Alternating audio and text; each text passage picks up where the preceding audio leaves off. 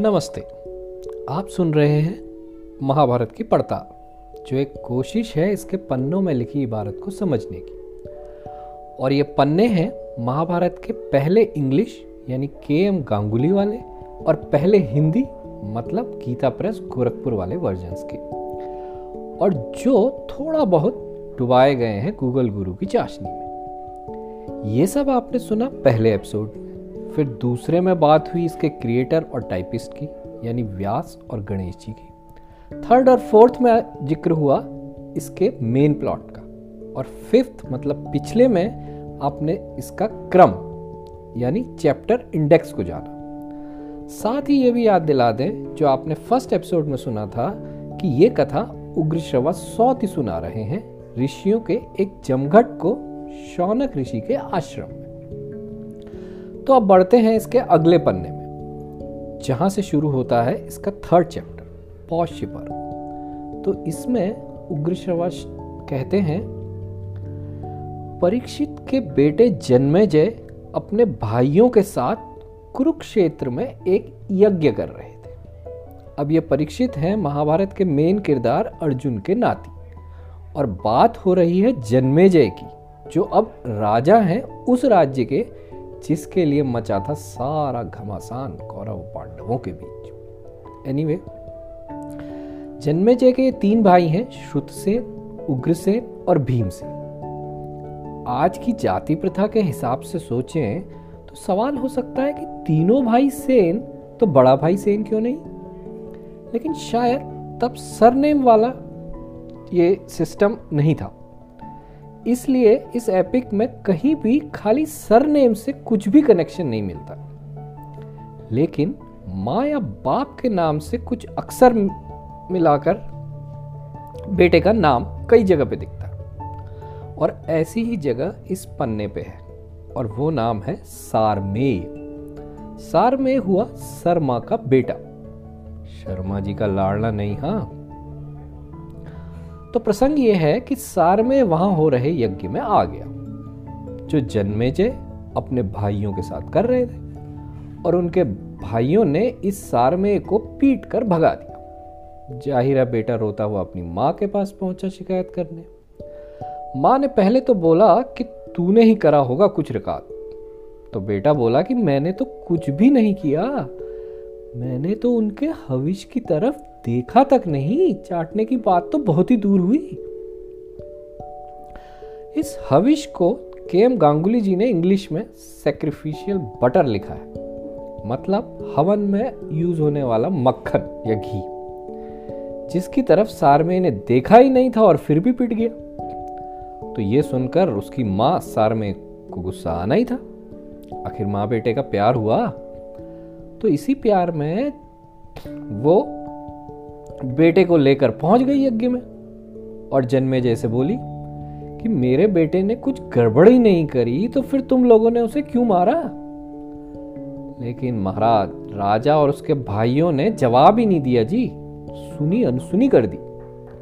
अब माँ का गुस्सा सातवें आसमान पे शाप दे दिया कि जैसे मेरे बेकसूर बेटे को तुमने मारा ऐसे ही तुम्हारे ऊपर भी अचानक ऐसा संकट आएगा कि जिसका पहले से कोई गुमान ही नहीं होगा तुमको।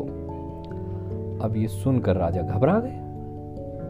दरअसल इस सारी कहानी में ट्विस्ट है और वो ये कि खाली इंसानों की बात नहीं है, जानवर और देवता भी घुले हुए हैं इसमें। अब वो कैसे? के एम गांगुली ने शर्मा को सेलेस्टियल बिच लिखा है। और गीता प्रेस के हिंदी पाठ में यह है, देवताओं की कुतिया। तो बात भाई इतनी सी थी कि यज्ञ के बीच में कुत्ते को भगा दिया गया, वरना वो शायद घी चट कर जाता। लेकिन यहाँ वो कुत्ता शर्मा का बेटा था, वो शर्मा जिसके पास राजा को शाप देने की पावर महाभारत के इस पन्ने में शर्मा की कोई बैक स्टोरी नहीं है, सीधे ही नाम है। अब वो शर्मा की कहानी बहुत पहले से प्रचलित है मतलब ऋग्वेद से ही चली आ रही थी, जिसमें शर्मा ने देवताओं की गायों का पता लगाने में मदद की थी और तब से वो स्पेशल बन गई। वैसे गाय बकरियों के साथ एक तगड़ा कुत्ता अभी भी बहुत से पशुपालक समाजों में पाला जाता है और कुछ विद्वानों के अनुसार शर्मा इंडियन माइथोलॉजी का ऑलमोस्ट फ़र्स्ट पेट डॉग है। शुरू की स्टोरीज में वो एक पॉजिटिव करेक्टर है, जो देवताओं के राजा इंद्र की खास है। लेकिन बाद की स्टोरीज में वो कहीं एक शैतानी आत्मा की तरह भी दिखती है, जिसके शाप से सब डरते जैसे राजा जन्मेजय घबराए। इंटरेस्टिंग ये भी है कि यज्ञ में घी डालने की परंपरा आज भी चल रही है। और उसमें कुत्ते का पास आना अभी भी मोस्टली वर्जित ही है। अनलेस कि भाई घर का कोई कुत्ता पेट हो बेसिकली तो वो आ सकता है, वो तो फिर इंसान ही हो गया। वैसे नेपाल में एक त्यौहार ऐसा भी मनाया जाता है आजकल, जिसमें कुत्तों की पूजा होती है। कुकुर त्यार बोलते हैं उसको। और महाराष्ट्र में एक दत्तात्रेय का मंदिर है, जिसमें कुत्तों के लिए फ्री एक्सेस है। लेकिन ज़्यादातर मंदिरों में कुत्तों के लिए रेस्ट्रिक्शन ही होती है आजकल। और ये रेस्ट्रिक्शन शायद तब से ही है, जब राजा जन्मेजय यज्ञ कर रहे थे। वैसे इस पन्ने पे राजा जन्मेजय या उनके भाई शर्मा से कोई बात नहीं करते हैं, कोई डायलॉग नहीं है उनके बीच यहाँ पे। कुछ ऐसे है कि जैसे किसी पिल्ले को दुत्कारा, वो रिरियाया और उसकी माँ ने भौंका और राजा ने समझ लिया कि ये तो भाई पाप हो गया। खैर, यज्ञ के बाद वो हस्तिनापुर लौटे। और इस उधेड़बुन में लगे कि कैसे हो ये पाप मुक्ति। और सॉल्यूशन था फिर से एक बड़ा यज्ञ। और जिसके लिए चाहिए था एक योग्य पंडित। और ये पंडित मिला उनको जब वो गए शिकार खेलने और वहाँ देखा एक आश्रम। उस आश्रम के बॉस थे श्रुत श्रवा। राजा ने उनको बोला कि आपके बेटे को मैं अपना पुरोहित बनाना चाहता हूँ, एक यज्ञ के लिए।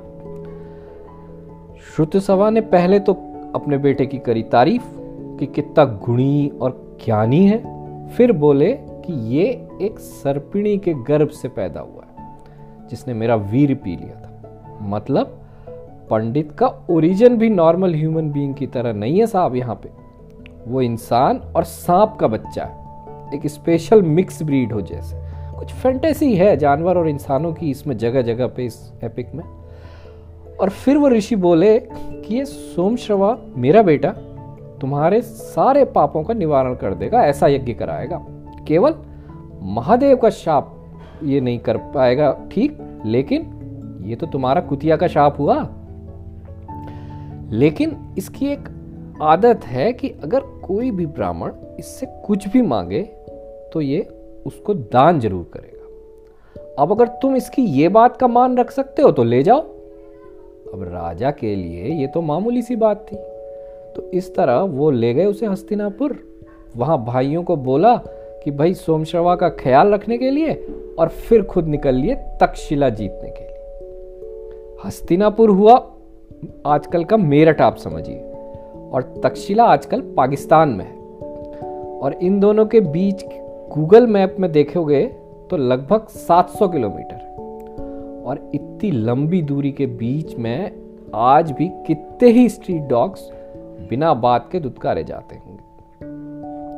अपने आसपास देखिए, शर्मा का कोई वंशज ज़रूर दिखेगा आपको।